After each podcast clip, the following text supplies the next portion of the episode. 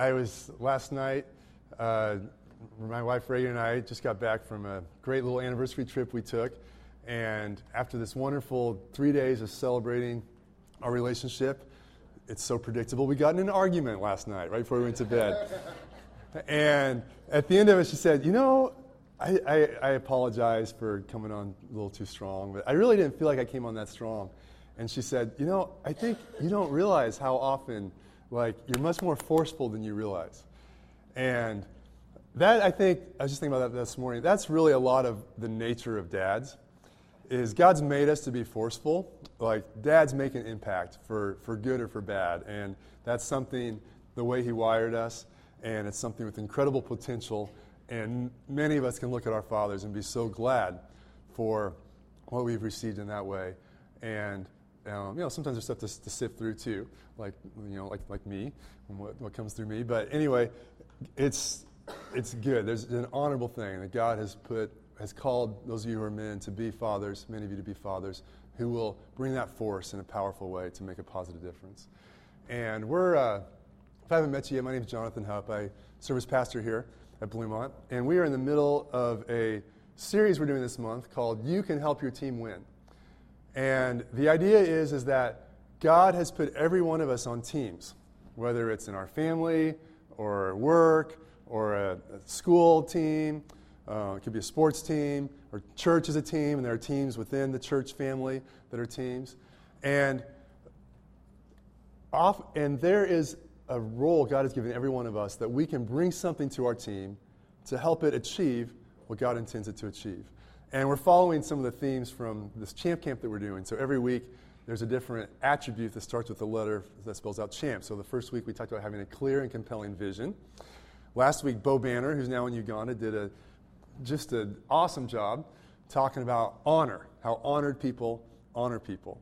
And today, we're talking about kind of the classic team characteristic of attitude, right? Like all those like high school sports T-shirts, you know, on the back of it, it says attitude, or that's a common thing. But we're talking about a winning attitude, and you know, attitude. There's there's something about a winning mentality, a winning attitude that really makes a huge difference on any team that you're on. I was when I was in 10th grade, I moved to a new school here in Kansas. It was a, a smaller school and I was excited to play football because I'd been overseas the year before and couldn't play football.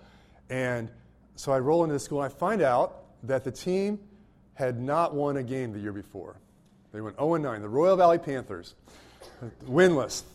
And so I was like, okay. And there's a new coach, and it's like, okay, we're going to turn things around. And we started the season, and we lost the first game and the second game. And guess what? We lost all nine games this year, too.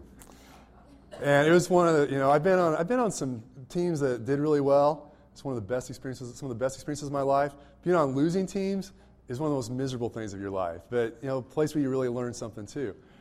But I realized at some point, I don't know when it hit me, that a lot of the reason why Royal Valley High School lost all their football games didn't have to do with the amount of talent, because we actually had some really stud athletes that could have played college football.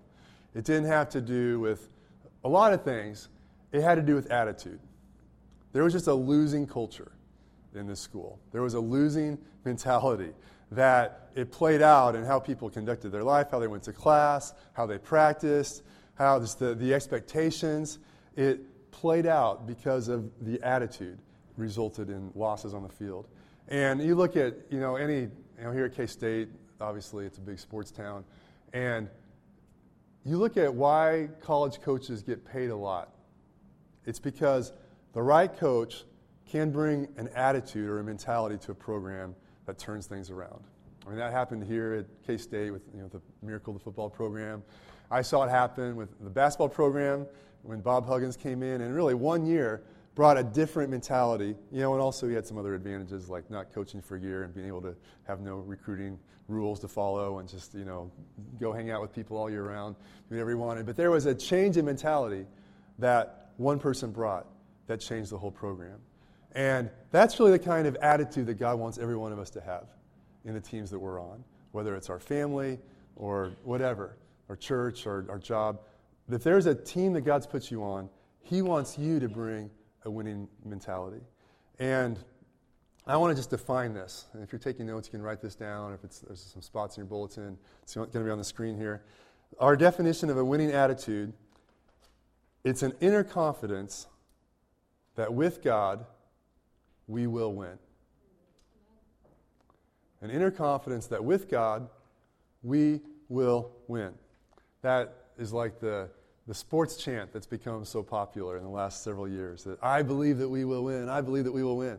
And it was actually, I, I just Googled this this morning because I thought, does that start with the Sporting KC soccer team? And actually, no, it didn't start with them. It was in 1998, there was a, a Navy guy in, um, in, the, in, Navy, in, in the Navy who was given a, job, a, a small task of coming up with a chant for his 50 member platoon. And he just wrote out this little chant, and it just caught like wildfire. Because there's something about an attitude of, of winning that touches something in us. And not just that victory, but that if I believe that we will win, we kind of get that that translates into actually winning, that it starts with our mentality. And, you know, really, this is something that is hardwired in us. We're made for victory. And it's the essence of Christianity that God is a God of victory. God is a God who overcomes. God is a God, and He demonstrates this and brought His victory through Jesus in His death on the cross and defeating the power of sin and evil and rising from the dead. He has brought His, his victory into the world. And so, a winning attitude, and this is the, the first thing we, we have to start here, is that a winning attitude comes from Christ in us. It's not just like, hey, let's think positive thoughts, but when the risen Christ lives inside of us, the one who is victorious, it's natural for that attitude of victory to, to flow from that. In 2 Corinthians 2, verse 14, the Apostle Paul writes and he says, But thanks be to God who always leads us in triumph in Christ. If we're following Christ, he is always leading us in triumph.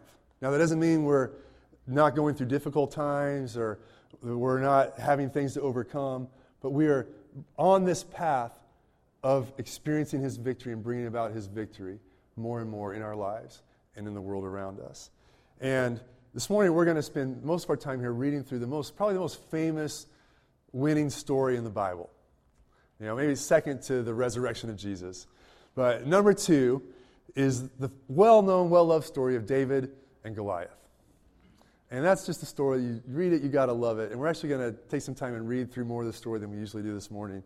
Um, but we're going to, because David in the story had a winning attitude that brought victory to his team. And there's so many truths in this for us to live out. Um, but it's important to realize that that David is not, he's, he's really like a lot of things in the Old Testament. They're great stories, but they're, it's what called type. They're called types of Jesus.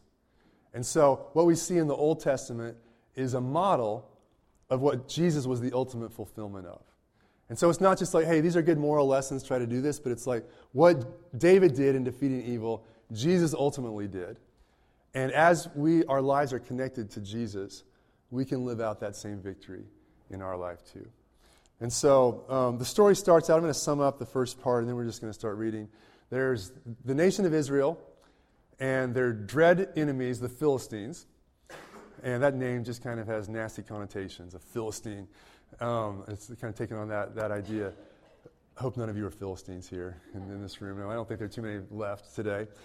Um, but the Philistines and the Israelites were at war, and the Philistines had this, this champion. Their hero was a giant, a literal giant named Goliath, who was nine feet, nine inches tall. So he was a really tall dude. And it describes him, his armor was just massive and really heavy.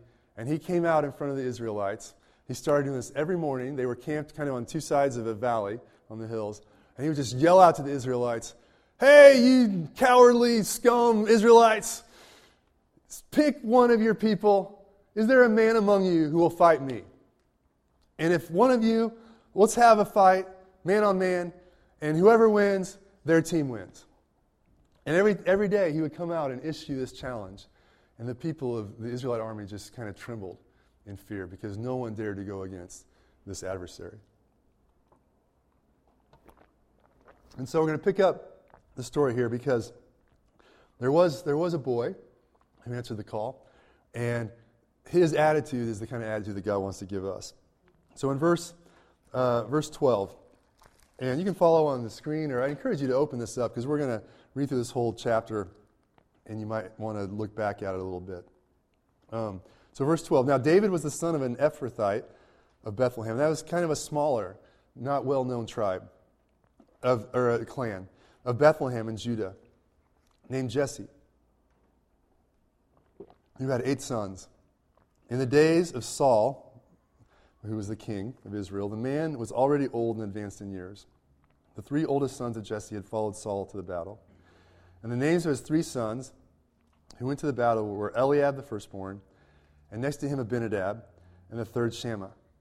David was the youngest. The, third el- the three eldest followed Saul, but David went back and forth from Saul to feed his father's sheep at Bethlehem. For 40 days the Philistine came forward and took his stand, morning and evening. And David said, and Jesse said to David his son, Take for your brothers an ephah of this parched grain and these ten loaves, and carry them quickly to the camp to your brothers. Also take these ten cheeses to the commander of their thousand. See if your brothers are well, and bring some token from them. Now Saul and they and all the men of Israel were in the valley of Elah, fighting with the Philistines. And David rose early in the morning and left the sheep with the keeper, and took the provisions and went, as Jesse had commanded him. And he came to the encampment as the host was going out to the battle line, shouting the war cry. Now, the first thing I want to say about a, a winning attitude is that it often comes from unexpected places. David was the last guy that you would expect to bring a winning attitude to the situation. He was part of, he was the youngest of eight sons. Uh, earlier on, we see the prophet Samuel went to, to his family because God had said, Hey, one of these sons is going to be king.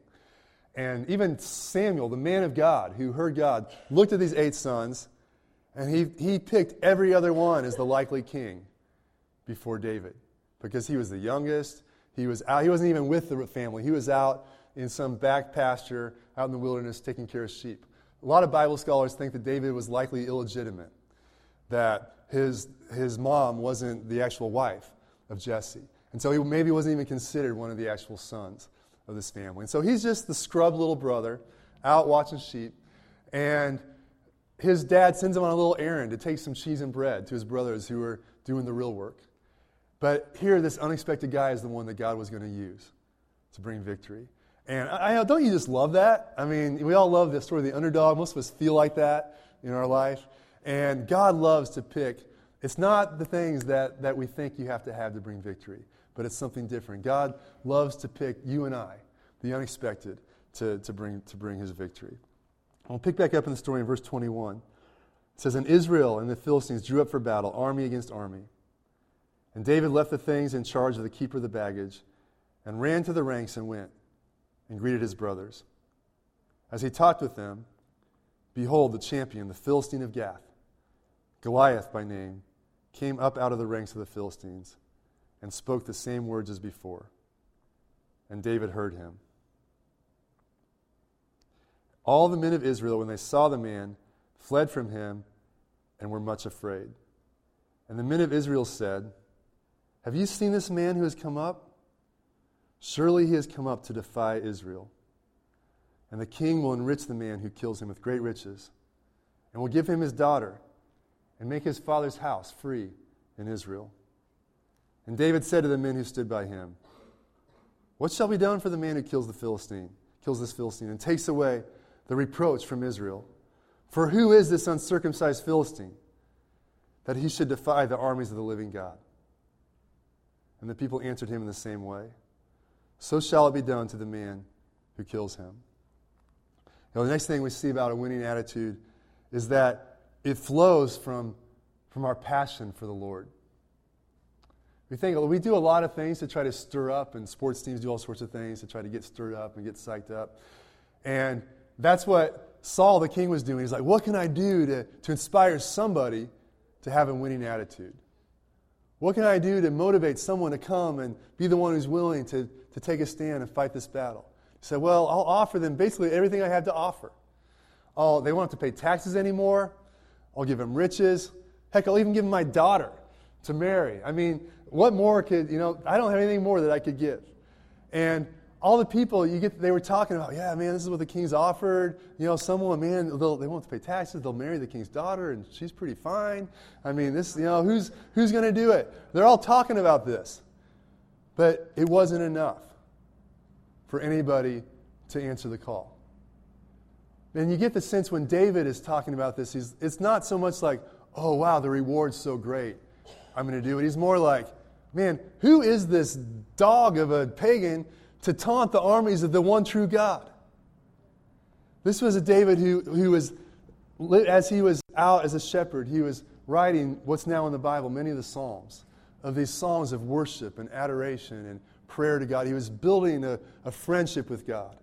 He was getting to know God personally. He was worshiping Him and seeing how, how great He was and seeing God's purpose for, for His nation and for all the world. And his heart was growing more and more in love with, with, with the Lord. He's like, man, this is the one I want to live for. This is the one our nation is for. This is what it's, this is what it's all about. And so for him, it wasn't so much like, okay, yeah, I'll get, I want to pay taxes and get some money, but it was like, man, there is an enemy here who is, who is taunting the armies of the one true God. And I care about this God. And I care about his reputation in the world. And man, something needs to be done that he can be demonstrated as, as being who he really is. So a winning attitude flows from a passion for God. If it's just about winning, you know, we talked about a couple of weeks, if our vision is just about us or success or the American dream, it's not enough. But if we have a vision for the, the honor of God and His kingdom, that inspires something in us greater than anything else. Um, in the New Testament, in, in Philippians 2, there's a verse that says, Have this attitude, that's what we're talking about today. Have this attitude in yourself that was also in Christ Jesus. Have the same attitude that was in Christ. And if you look at what that, that word attitude, the, the Greek word that's translated attitude there, literally it comes from the word that means your, your diaphragm or your midriff, your midsection.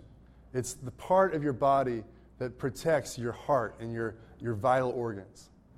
And attitude is not just like we think of like a mental assent, but it's, it's kind of hard to translate this word, but it combines the, the mental and the visceral aspects of how we think and feel. It's like have this, this visceral gut, mental, emotional, all kind combined together. It all comes together in the attitude that we have that was in Christ Jesus. And so, so often, I think the problem of, of Christianity is it's just, it's just up here, especially in the Midwest in America. Like, we just can live in our heads a lot.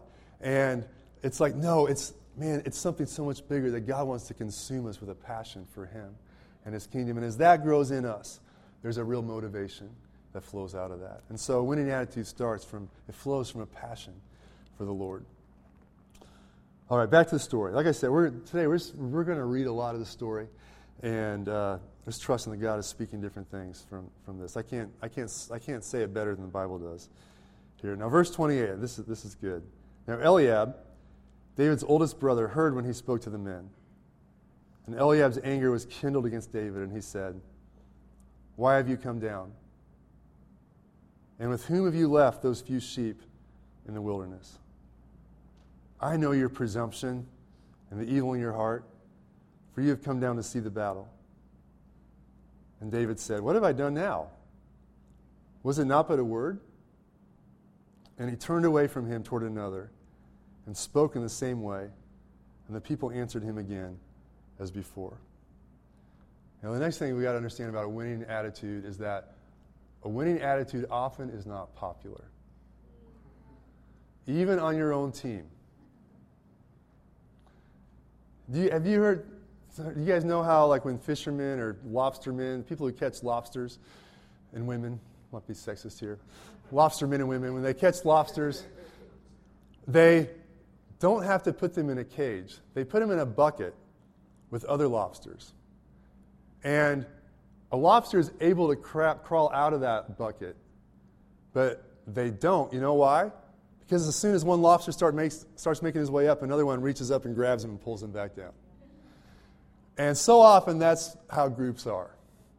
You know, I can just imagine like these soldiers sitting around and their, their conversations in the morning. And it was probably a lot of about, man, this food that we're eating stinks. I'm tired of C rations or whatever they had back in the day.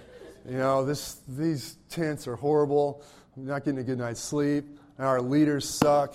Man, who's king? Man, who's going to like do something about this? This is a horrible army that we're in. This is a horrible man. We got a hor- horrible leadership. Our officers are the worst.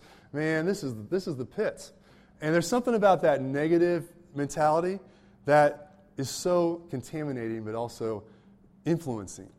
That it creates, you know, many of you are probably like, that sounds like my job. You know, it's like everyone's talking about people behind their back, talking about their supervisors. Like there's no motivation to get anything done. It's just so easy for that sort of atmosphere to be there. And if you're going to come into an atmosphere like that, hopefully you're not saying, that sounds like my church. I really hope not saying that. But if you're going to come into an atmosphere like that and say, no, we can do this. We can see good stuff happen. We can get a victory. Man, we can, we can do it. It's not going to be like everybody just goes, oh, yeah, you're the best. Man, you're a wonderful leader. Let's just follow you. You know, that is oftentimes not what happens. For us to make a difference, you've got to be willing to, to, to step out and have those other lobsters grab on you and try to drag you back down to the lobster heap. Because it's often not popular to have a winning attitude. Because it's, it's easier to stay in that place of complaining and mediocrity and having excuses for why the things are the way they are instead of bringing that, that winning mentality. Um, I was just, uh, that's okay. We'll move on. You tell a lot of stories about losing, losing in cultures, but we'll, we'll move on. Uh, verse 31 it says, When the words that David spoke were heard, they repeated them before Saul, the king, and he sent for him. Now, think about that. These words were so unusual that this adolescent kid, his, what he said was repeated over and over again, and so it quickly, the news got to the king. Wow, there's someone here with a little bit of optimism. Can you believe it? There's someone here who thinks we can do something. There's someone here who thinks he can do something, maybe about this situation. He didn't, he didn't even say, like, I'm going to do it. He just said, man, what's going to happen? Something should be done. And that, that, that word, that, that attitude of victory, that winning attitude, was so unique that it made its way all the way to the king. And I'll tell you, that's the truth. If, if we have that winning attitude, I don't care what your job is, what your church is, what your family is, that attitude is powerful and stands out. And your supervisor is looking for people with that attitude. Your teachers are looking for people. They're desperate for people with that attitude. And that attitude will be recognized and it will, it will, it will stand out. And so Saul calls for him. Um, verse, verse 32. And David said to Saul, Let no man's heart fail him because of what? Because of, because of him, the giant. Your servant will go and fight with this Philistine. And Saul said to David, You're not able to go against this Philistine to fight with him. You're but a youth. You're a kid. And he's been a man of war from his youth. But David said to Saul, Your servant used to keep sheep for his father. And when there came a lion or a bear and took a lamb from the flock, I went after him and struck him and delivered it out of his mouth. And if he arose against me, I caught him by his beard and struck him and killed him. Your servant has struck down both lions and bears. And this uncircumcised Philistine shall be like one of them, for he has defied the armies of the living God. And David said, The Lord who delivered me from the paw of the lion and from the paw of the bear will deliver me from the hand of this, this Philistine. And Saul said to David, Go, and may the Lord be with you. Isn't that crazy? It's just, I mean, we know the story, a lot of us, but this kid shows up and says, Hey, I mean, we can do it. I can do it. And yeah, I've got a little practice. I've fought some lions and bears, beat them. I'm going to do it. he had such a winning mentality, winning attitude, that King Saul was like, You're the man. Go do it. He's, I'm willing to risk the whole fate of our nation on you because of this attitude that I, that I see in you. And what I really love about this is that A winning attitude both does two things at the same time. It takes responsibility for our actions while at the same time trusting God. And it's, it's kind of rare that we do both of those at the same time. You know, religious people oftentimes like to say, you know, you tell someone, like, oh, you did a great job. Sharon, you did a great job singing on the worship team this morning. And a religious answer will be like, oh, it wasn't me, it was God. You know, like anything you say, like it can be this overly, overly religiosity, like, oh, that wasn't me, that was God. It's like, well, it sure looked like you.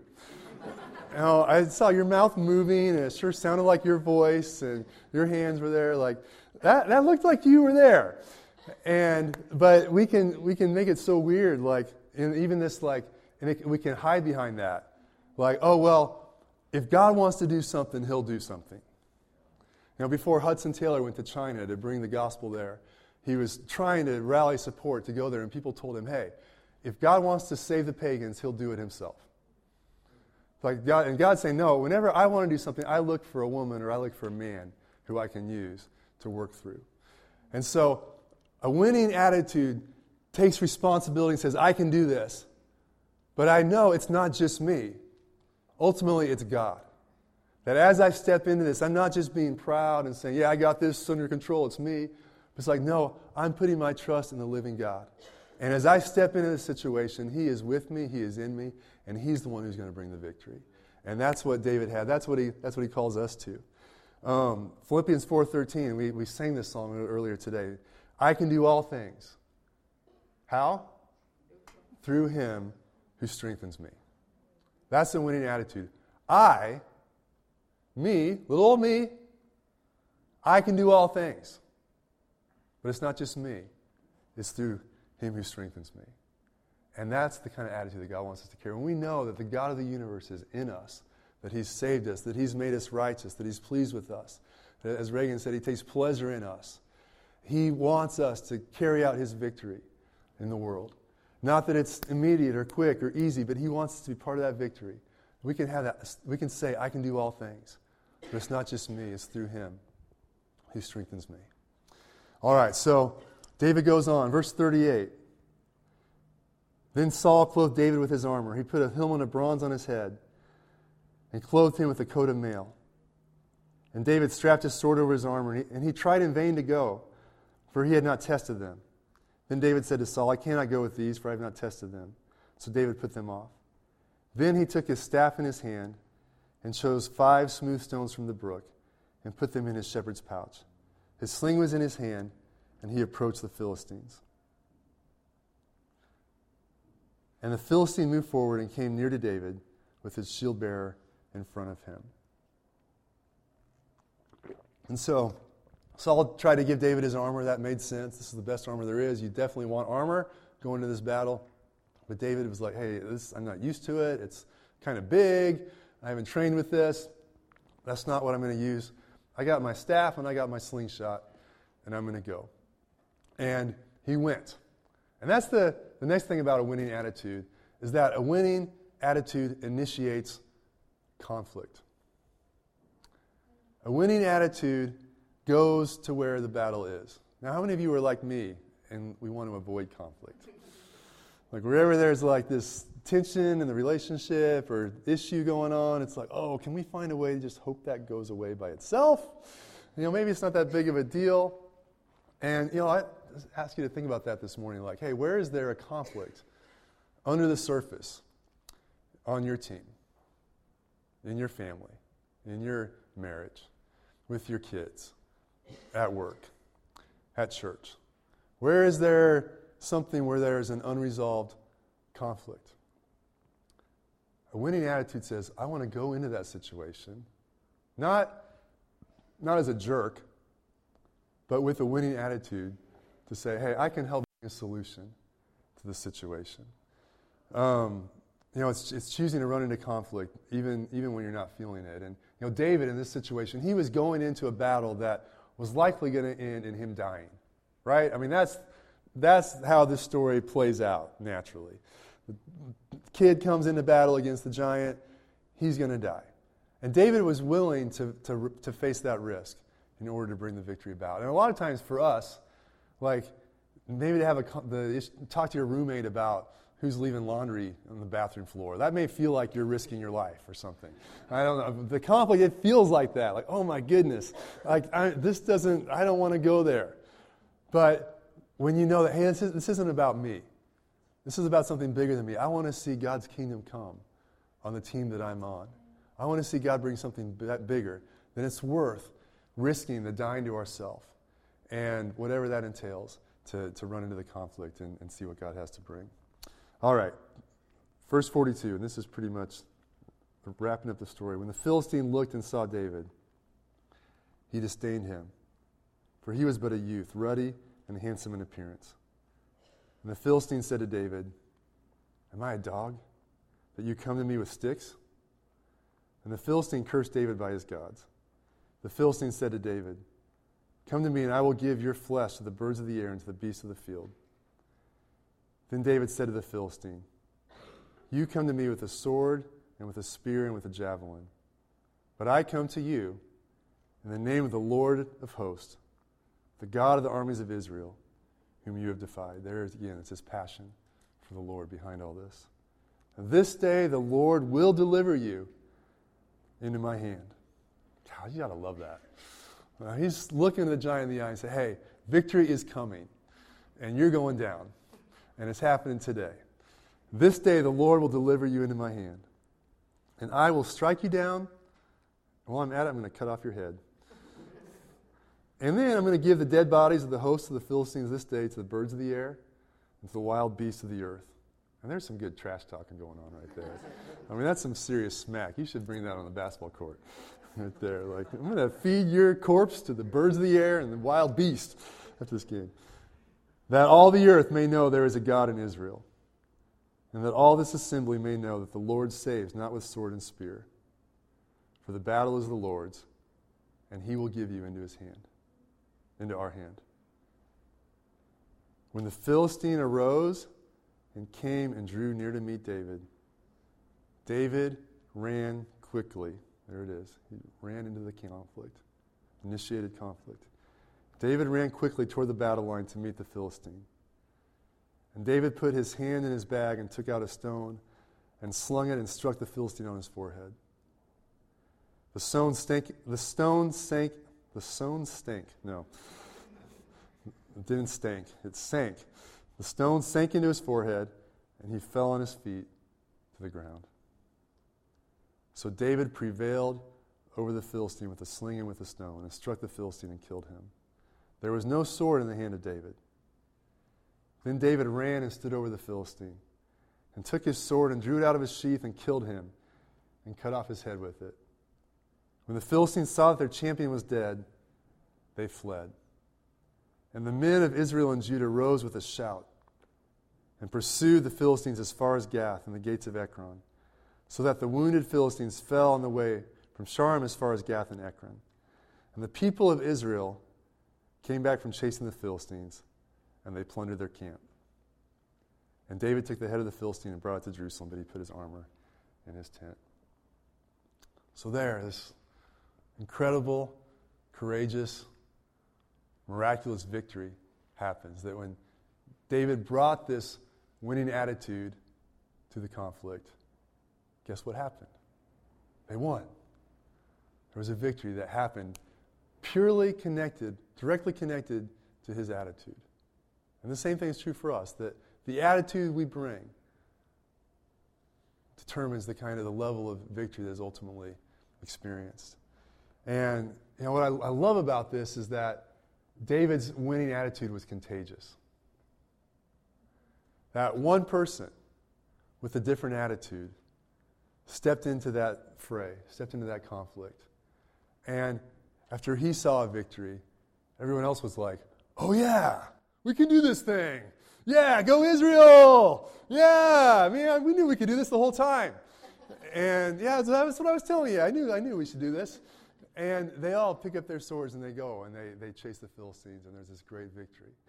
That it's not just one man who's killed, but the whole, the whole army is defeated. And that sort of attitude is contagious. People are, people are looking for that. People, I was telling Reagan, my wife Reagan and I just went to Louisville to celebrate our 21st anniversary the last couple days, and we went to a U2 concert. And it was a new experience for me. It was in a big football stadium. But I was like, you know, one of the reasons I like this music, and a lot of people like this music, because there's, a, there's an attitude of victory. There's an attitude of, yeah, there are good things happening, and a celebration. And people are looking for that. People are looking for those that will say, you know, we're not going to be, yes, we can see the problems of the world, but there is something greater that is bigger than that. And that's what we have as, as believers in, in Jesus that we can carry with us. And so I just want to you know, ask you, you know, where, where in your life is there a giant? Where is there, you know, it may not be nine feet nine, it may be five feet two, but it looks like a giant because, you know, that's just, just how we are. But where is there a giant who's, who's taunting you and your family or your team or, you know, whatever, whatever team you're on? Where is there a giant who's saying, man, I've got the upper hand and there's nothing you can do about it? What's that situation look like for you? You know, maybe it's the, the culture of gossip at work or dysfunction in family, or you know, maybe it's just maybe you're like it's something big, like man, there are no, basically no known Christians in Saudi Arabia, and that's just like a taunt of the enemy to say, hey, I got this part of the world, and God's saying, man, I want you to do something about that. I want you to like lead someone to Christ at K State who could turn that around. And what would it be? Where is there a, a giant taunting you? Maybe it's something else. Now, God, God wants to use you to bring a different attitude that could turn things around. And the question is, is will we trust him? Will we, will we have that attitude? Will we answer the call? Um, let's do this. Worship team, could you come back up? I know we didn't talk about this. Um, can we maybe just do that first song as we wrap up? And